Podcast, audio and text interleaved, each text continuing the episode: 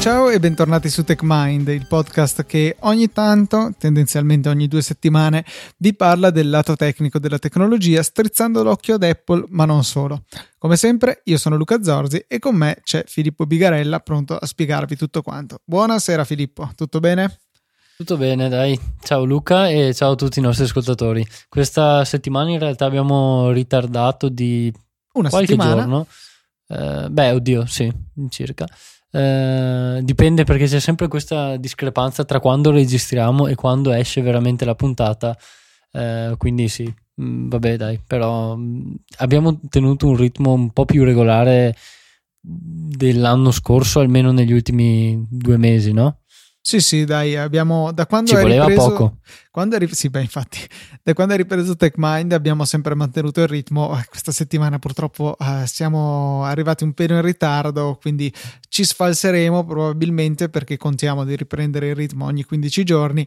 Però dai, al di là delle nostre disavventure di pianificazione, delle registrazioni, direi di entrare nel vivo di questa puntata, che parte da una domanda che in realtà è stata fatta a EasyApple, che poi l'account di EasyApple ha girato a techmind@easypodcast.it, la mail che è atta a ricevere questo genere di domande da parte vostra. Quindi ho un attimino anticipato il momento della puntata in cui vi ricordo i contatti.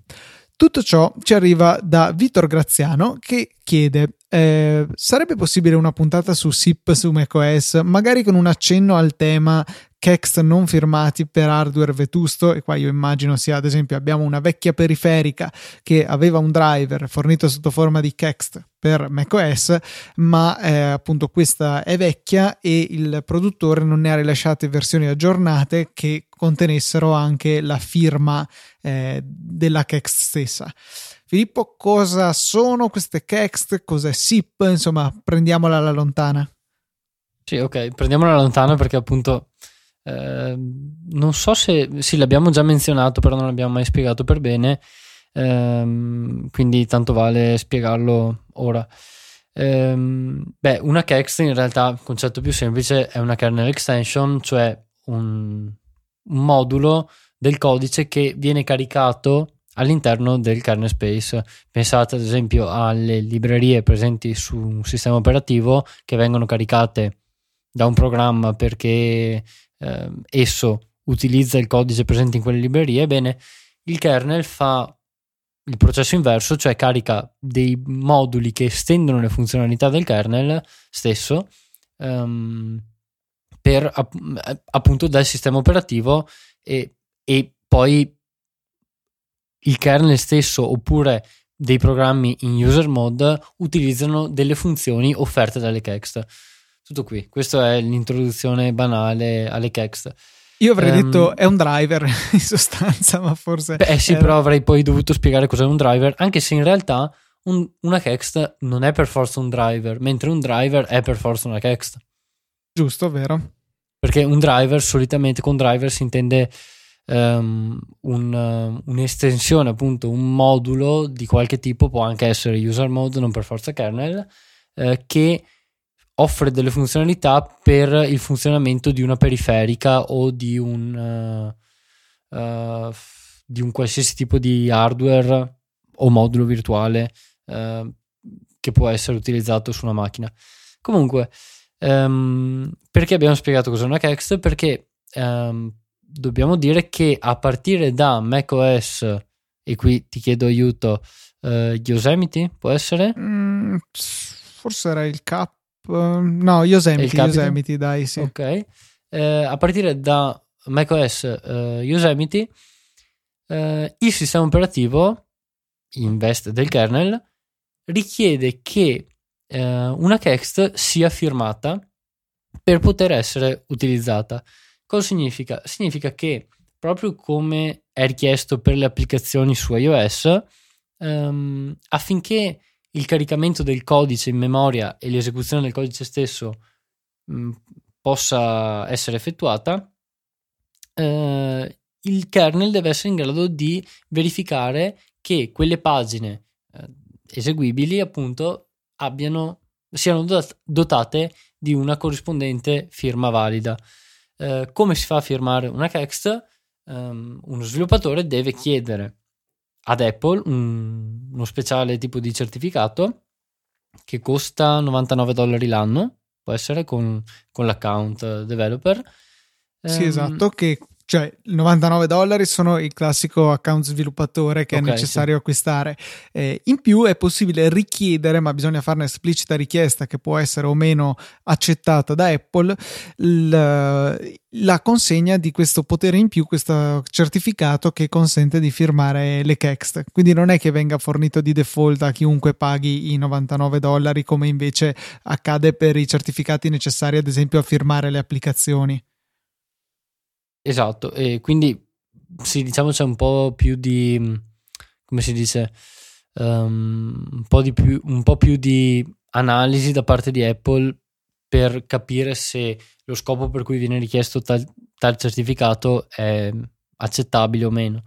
Però una volta ottenuto questo tipo di certificato è possibile appunto firmare la nostra text che abbiamo scritto per fornire queste incredibili funzionalità X, e da quel momento in poi sarà possibile caricarla all'interno del nostro sistema operativo, oppure io posso mandarla a Luca e Luca potrà caricarla, il kernel della macchina di Luca potrà caricarla ed utilizzarla, proprio perché io l'ho firmata e il certificato da cui deriva, l'ancora di fiducia, per usare una traduzione pessima, però l'ancora di fiducia da cui deriva, a cui è attaccato il certificato generato da Apple e che mi è stato fornito per firmare la text, è valido appunto, e anche il kernel di Luca può verificarlo. Tutto questo per arrivare, abbiamo detto che questo è un requisito a partire da Yosemite. Yosemite però era possibile oltrepassare questo obbligo, giusto?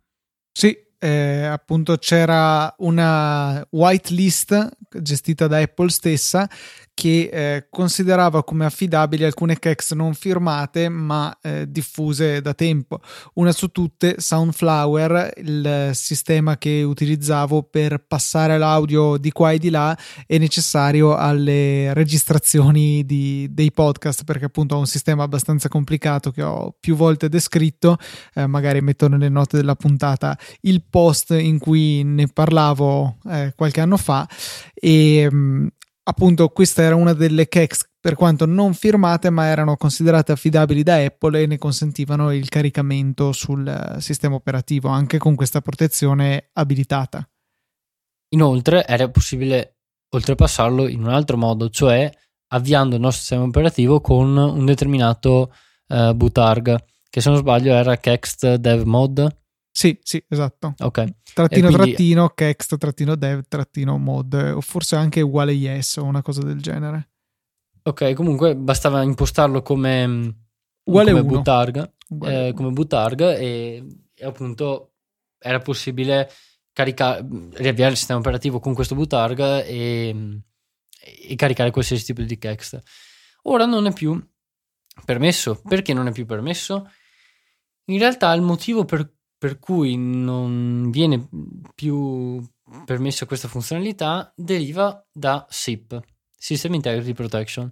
Perché deriva da SIP? Perché poter caricare un qualsiasi tipo di text infrange il threat model, il modello di rischio su cui SIP si basa. Quindi se Apple avesse continuato a fornire questa funzionalità, e cioè permettere il caricamento di text non firmate, praticamente SIP sarebbe stata inesistente, perché è possibile disabilitare questa funzione a livello del kernel. Ma che cos'è SIP? Cosa si intende con System Integrity Protection? In realtà il suo nome in codice è rootless, e tanti hanno iniziato, anzi la maggior parte delle spiegazioni partono da dire il nome in codice è rootless perché limita le funzionalità dell'utente root.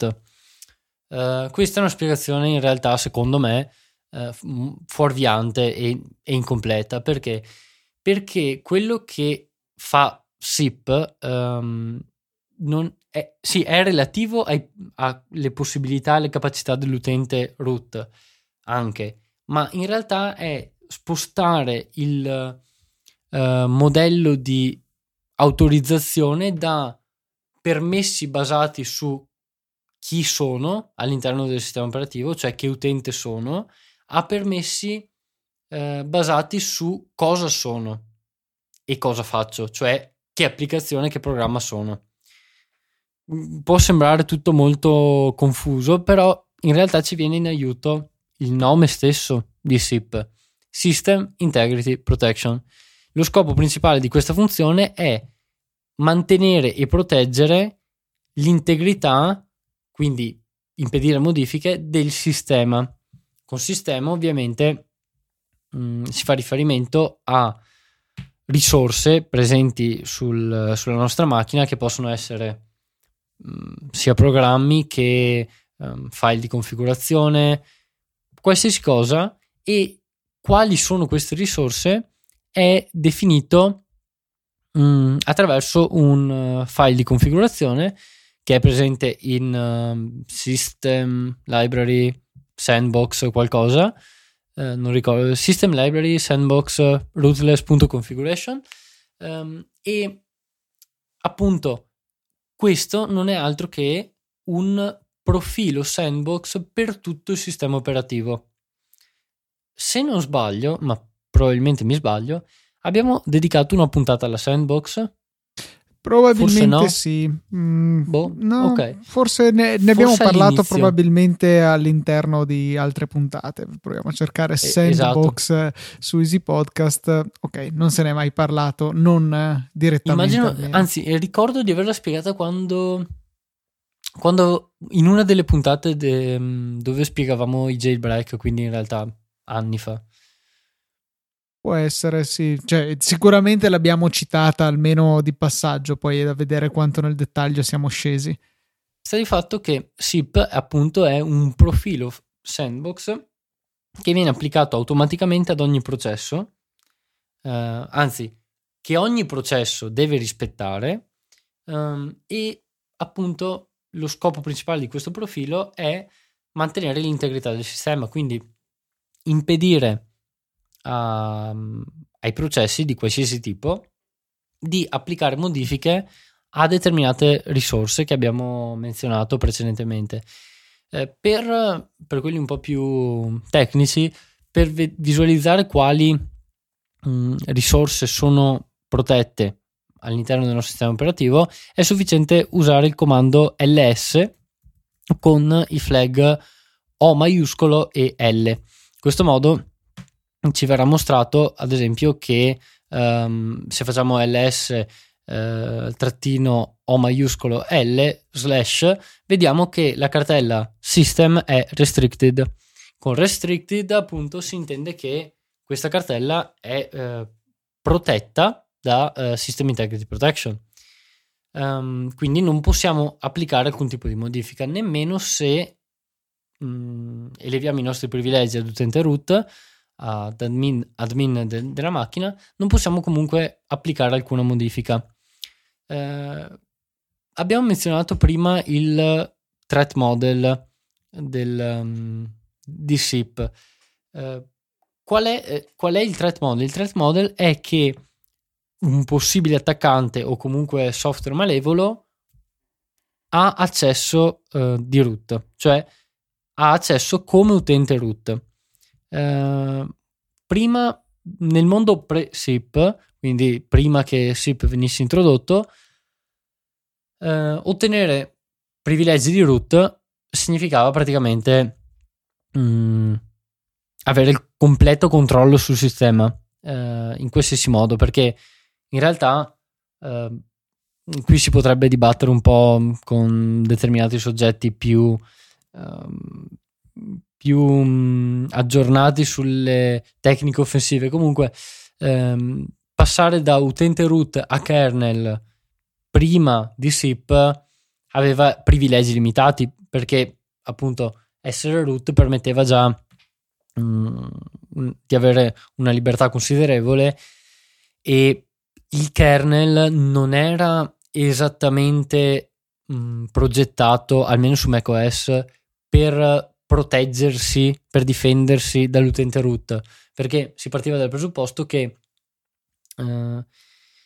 per raggiungere i privilegi di utente root erano stati infranti determinate barriere, e quindi l'utente root poteva fare quello che voleva, cioè poteva anche chiedere al kernel: dammi un indirizzo particolare, che ad esempio lo slide di KSLR, che questo abbiamo spiegato molto bene in qualche puntata. Lo slide magari rinfreschiamo la memoria su che cos'è. Il valore utilizzato per spostare il kernel in memoria e prevenire e rendere più difficili tutti quegli attacchi come return oriented programming. Questo è solo un piccolo esempio. Il kernel comunque non era progettato per difendersi da un utente root, almeno non era uno scopo dichiarato del kernel. Poi che venisse fatto in parte perché su iOS il threat model è leggermente diverso è un altro discorso, però non era nel threat model originale. Dopo l'introduzione di SIP, praticamente diventare utente root permette di avere maggiori privilegi rispetto ad un normale utente locale, ma non permette di fare un gran numero di azioni che prima erano possibili, ad esempio modificare binari di sistema, ad esempio installare nuovi daemon in locazioni di sistema appunto all'interno della macchina, oppure tante altre cose che sono molto più profonde a livello di dettagli tecnici. Quindi quello che fa SIP in realtà è spostare, come abbiamo detto prima, il modello di access control, appunto di autenticazione, da user based, cioè basato sull'utente, a basato su su che applicazione, che programma sta compiendo determinate azioni. Questo l'abbiamo detto prima e è chiaro dalla spiegazione dei permessi dell'utente root, ma non abbiamo detto come viene spostato questo modello di access control. Viene spostato utilizzando due cose, o meglio, il kernel si basa su due elementi per determinare se un processo ha i privilegi di compiere una determinata azione. Uno è chi ha firmato il processo, cioè il processo è firmato da Apple? Sì, bene, quindi può accedere ad un determinato numero di funzioni, e appunto il kernel si fida di esso perché è stato firmato da Apple. L'altro elemento che viene considerato sono gli entitlements, cioè questi, non mi ricordo, ci stavo pensando mentre dicevo la frase, ma anche questi penso di averli spiegati, ma vabbè, rinfreschiamo un po' la memoria. Sono delle capacità che vengono descritte al momento in cui viene firmato un processo, sotto forma di identificativi solitamente, cioè c'è l'entitlement che permette ad un processo di accedere ai nostri contatti, oppure c'è l'entitlement che permette ad un determinato processo di ottenere la lista di processi o di accedere a determinate funzionalità del sistema operativo, come certe syscall, certe chiamate di sistema. Insomma, c'è un entitlement per qualsiasi cosa, e ne avevamo parlato nella puntata numero 80 che ho linkato nelle note di questa puntata. E appunto Apple ha deciso di passare in rassegna la maggior parte dei processi e dire: bene, questo programma compie questa azione che in realtà deve essere ristretta in qualche modo, anzi facciamo in modo che solamente questo programma possa compiere questa determinata azione. Bene, diamo un entitlement particolare a questo programma e quindi quando il kernel esaminerà il processo che sta cercando di compiere quell'azione dirà: bene, questo processo ha questo entitlement, perfetto, quindi può il ragionamento che viene fatto dal kernel è un po' diverso, dirà per compiere questa azione è necessario questo entitlement, vediamo se il processo che sta cercando di compiere questa azione ha questo entitlement, ce l'ha, bene, prosegui con il tuo funzionamento. Non ce l'ha, blocco l'accesso, dipende da cosa si sta effettuando, ma o chiudo il processo o blocco l'accesso a determinate funzionalità. Comunque è il kernel che decide in base a questo. Il kernel in realtà qui è un termine un po' abusato, perché la logica di come è implementato questo access control è implementata, scusate il gioco di parole, in Trusted BSD, che è parte del kernel, e MacF, che è a metà tra kernel e kernel extension. Quindi sì, tra le kernel extension fornite da Apple. Qual è il problema? Che per garantire per garantire l'integrità del sistema e quindi fare in modo che venga rispettato il modello posto da SIP, sono ristrette anche certe funzioni che diciamo sono utili al normale sviluppatore, magari non a tutti gli sviluppatori, ma ad esempio allo sviluppatore di Kext potrebbero essere necessarie, oppure a qualcuno che ha necessità di debuggare processi Apple, perché ad esempio con SIP attivo non è possibile attaccare un debugger ad un processo firmato da Apple. Quindi sì, non so, non mi viene in mente uno use case che non sia ricerca di sicurezza per fare una cosa del genere, però immagino che ce ne siano. Luca, tu hai qualche suggerimento? Non so. Temo di no, qua siamo un po' troppo fuori dalle mie competenze.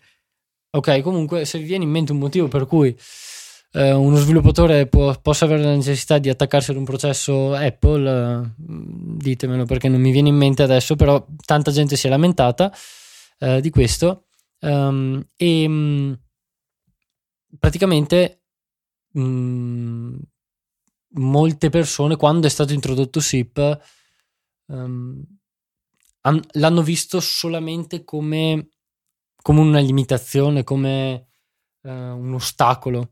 E molte persone ovviamente hanno detto: bene, per fare qualsiasi cosa è necessario disabilitarlo, anche se in realtà veniva disabilitato a volte in maniera non necessaria. Comunque è possibile disabilitarlo come facendo l'avvio in recovery mode. Tra l'altro inizialmente nelle beta, se non sbaglio, si poteva anche non in recovery provvedere alla disattivazione. Nelle beta di Yosemite probabilmente, o insomma quando era stato introdotto del Capitan. Sì, scusami, ecco, nel cap c'era questa possibilità di lanciare CSR util disable direttamente dal sistema operativo buttato normalmente, riavviare e trovarsi ok sistema. Forse c'era in qualche beta, l'altra cosa che c'era era che era possibile settare un bootarg, riavviare, e in questo modo veniva disabilitato. Forse era questo in realtà. Forse era questo durante le beta, probabilmente era questo. Perché tu hai menzionato CSR Util. CSR Util è un eseguibile che abbiamo tutti quanti all'interno del nostro Mac, come dire, con questo eseguibile è possibile abilitare e disabilitare SIP, perché ha un entitlement particolare, ha un entitlement che permette, che viene controllato appunto dal kernel, e se un processo ha questo determinato entitlement può disabilitare o abilitare SIP. Ora mi direte, caspita, ma quindi io posso disabilitare SIP col mio sistema avviato, perché se ho CSR util non, cioè sì, posso utilizzarlo, disabilitare SIP e quindi SIP è inutile. No, perché questo entitlement viene controllato solamente quando il sistema è avviato in recovery mode. Quindi appunto è necessario avviare in recovery mode, utilizzare il CSR util che in realtà va a settare delle flag particolari sulla non volatile RAM, NVRAM, e poi riavviare di nuovo, e in questo modo avremo SIP disabilitato sul nostro sistema operativo avviato normalmente. Questa appunto spiegazione generale di SIP e di come abilitarlo o disabilitarlo.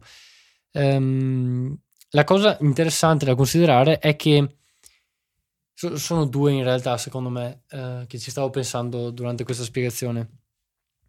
Una è che fare un cambio di modello di access control su un sistema operativo esistente, che quindi fa uso di determinate convenzioni, i cui utenti hanno certe abitudini, e i cui programmi anche di terze parti partono da determinate assunzioni, cioè sono root, posso fare tutto quello che voglio, ad esempio, è una sfida, è un lavoro non da poco, ed è interessante, anzi è ovvio, ma è anche un'implementazione elegante il fatto che sia basato su una tecnologia anch'essa esistente, cioè la sandbox. È stata sfruttata questa tecnologia, che in realtà differenzia i sistemi operativi Apple dagli altri per come è implementata e per quando è stata implementata, perché che io sappia sono stati tra i primi a implementare una sandbox così diffusa. Comunque è interessante aggiungere questa misura di sicurezza e passare da un modello basato, lo ripeto ancora una volta, sui permessi che vengono dati a un utente piuttosto che sui permessi che vengono dati ad un'applicazione, ad un processo. L'altro problema è che ovviamente adesso il threat model è che io SIP proteggo il sistema anche dall'utente root. Torniamo di nuovo al codename rootless, però in realtà non posso proteggermi dal kernel, cioè per come è implementato SIP il modo diretto per attaccarlo è ottenere esecuzione di codice all'interno del kernel, e una volta ottenuta esecuzione di codice all'interno del kernel è abbastanza semplice disabilitare SIP, perché comunque è implementato, tutti sappiamo che il kernel è implementato utilizzando C e C++, quindi linguaggi non memory safe.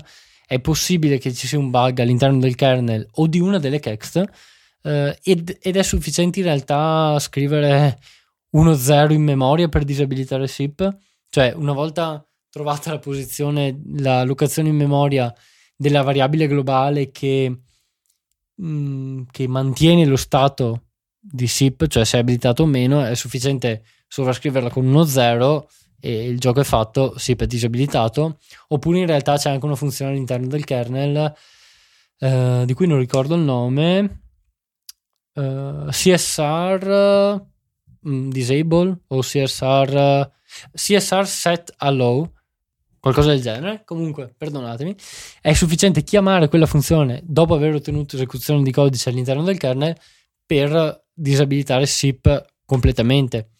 Quindi ora ottenere privilegi a livello di kernel è molto più significativo di prima, perché ottenuti privilegi a livello di kernel è possibile disabilitare SIP e quindi fare in modo che l'utente root abbia accesso completo al sistema operativo, perché SIP appunto è stato disabilitato. Sì, questa è una panoramica, una spiegazione anche abbastanza dettagliata in realtà di SIP. Abbiamo saltato alcuni dettagli, cioè ad esempio come viene implementato veramente il controllo delle firme delle text, che in realtà non è fatto completamente in kernel, molto più complesso ed è fatto in userland da un daemon, però appunto questo tipo di funzionamento va al di fuori del livello di tecnicalità che possiamo spiegare qui. Perfetto, dai, direi che è più che sufficiente quello che abbiamo trattato quest'oggi, e la carne al fuoco, come spesso capita, è tanta e magari sono concetti comunque abbastanza complicati che non vengono capiti al primo colpo, per cui il podcast è bello anche per questo: potete benissimo mettere in pausa, tornare all'inizio, saltare l'introduzione della puntata e riascoltarvi di nuovo la spiegazione, sono sicuro appunto che coglierete qualche dettaglio che al primo giro vi era sfuggito. Prima di chiudere volevo citare un'altra domanda che c'era arrivata da Massimo, che ci chiedeva di parlare dei nostri server domestici in termini di hardware, cioè cosa abbiamo scelto, perché diceva ho ascoltato con interesse la puntata dedicata a questo argomento e da tempo vorrei assemblare un server da collegare alla mia rete domestica, però sarei curioso di sapere qual è la configurazione hardware dei vostri o cosa consigliate.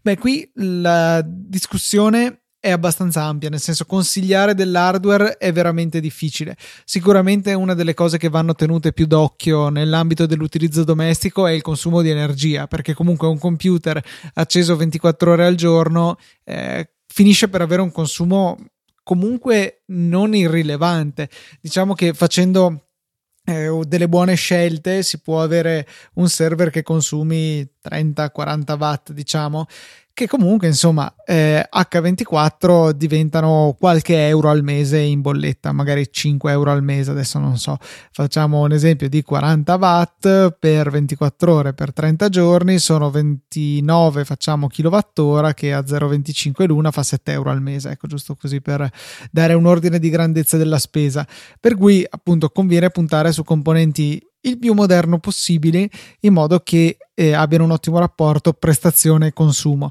Ecco quindi perché diciamo che non ha troppissimo senso che noi andiamo a suggerirvi, o meglio a dirvi qual è il nostro hardware, cioè lo possiamo sicuramente dire per curiosità, ma poi non, magari soprattutto nel mio caso che ho un server un po' più vecchio, magari non è l'hardware che si comprerebbe adesso. Nel mio caso ho un processore con una scheda madre della adesso mi sfugge, ASRock, non so come si pronunci, con un processore Pentium G2020 che è un dual core da 2,9 GHz, un processore sicuramente entry level che però insomma aveva un discreto rapporto prezzo-prestazione, affiancato a 16 GB di RAM, questa chiaramente più ce n'è meglio è, soprattutto per l'uso con ZFS, e 4 dischi da 4 tera Western Digital Red. Nel caso di Filippo invece avevamo detto che aveva un processore molto più moderno, perché appunto il suo server è più recente, si tratta di un i3, quindi un processore già di livello un po' più alto, 6100T, un processore quindi appartenente alla famiglia di Skylake, la penultima di Intel, e che sicuramente consumando meno del mio fornirà più prestazioni, già solo perché il clock di base è 3,2 GHz. Anche tu mi pare avessi affiancato 16 GB di RAM e però un po' meno hard disk, mi pare 2 da 4 tera, ricordo bene? 3 da 4 tera? 3 da 4 tera, può essere. Sì, boh, ok. Comunque, ecco, questa è la... Queste sono le nostre configurazioni di base. Io poi avevo in realtà aggiunto anche una scheda di rete distinta, perché quella a bordo della mia scheda madre era una Realtek, che non sempre garantisce le stesse prestazioni delle schede di Intel, soprattutto per l'uso ad esempio con FreeNAS, che è il mio caso. E appunto avevo scelto di comprare una scheda che mi consentisse appunto di sfruttare chip Intel sul server, perché appunto diciamo che la rete è decisamente importante per il suo funzionamento, e quindi volevo essere sicuro di avere tutto al 100%. Ho comprato quindi su eBay per una 20-25 euro una scheda di rete con doppia porta gigabit collegata alla PCI Express. Anche qui parentesi, ovviamente ogni scheda che aggiungete aumenta il consumo, però in questo caso mi sembrava un buon acquisto tutto sommato, perché avevo proprio la volontà di avere una scheda di rete più performante. E appunto ho comprato questa Intel Pro/1000 PT Dual Port Gigabit Network Card, pagata 23,50 € più spedizione su eBay. Non so neanche se era nuova o usata, ma in realtà non importa. E quindi con queste due porte ho la possibilità di metterle in LAG, in link aggregation, per avere un totale di fino a 2 gigabit da distribuire nella rete. Un singolo PC non potrà accedere a più di 1 gigabit, ma ad esempio con due client posso sfruttare fino a 2 gigabit dai per il mio server domestico. Mi servirà? Probabilmente no, però mi piaceva l'idea di farlo, e avendo comprato la scheda di rete Intel la differenza era tipo 2 o 3 euro tra la singola porta e le due porte, allora ho deciso di darmi questa possibilità in più. Altre cose, Filippo, direi che non ci sono da aggiungere riguardo ai server. Il consiglio è sempre di prendere l'hardware più nuovo possibile supportato dal sistema che scegliete. Sì, in realtà poi dipende anche da che tipo di utilizzo dovete fare del server, perché immagino che se abbiamo solo bisogno di storage e storage di massa, ci interesserà avere 1 miliardo di terabyte. Il processore può anche essere il più lento, ma quello che consuma di meno disponibile sul mercato, e siamo a posto, perché tanto tutti i tempi delle nostre operazioni saranno dominati dall'accesso I/O ai dischi, quindi sì, non ci interessa molto. Se invece lo utilizziamo anche per altre cose, appunto dobbiamo bilanciare un po' tutti i vari componenti hardware. Ecco, giusto, stavo guardando una scheda come la mia con la doppia porta gigabit, in questo momento su eBay si trova a 20 euro, 9,99 di costo dell'oggetto più 9,99 di spedizione dalla Spagna, usato, ma insomma non sono componenti che patiscono l'utilizzo, ecco. Così direi che con questa nota sulle schede di rete si conclude la 109ª puntata di TechMind. Esatto. L'ho detto prima, eppure me lo sono già riuscito a dimenticare. Sì, 109ª puntata.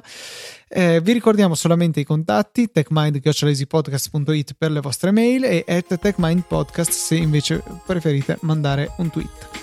Detto questo, ci sentiamo tra un paio di settimane. Un saluto da Luca e da Filippo.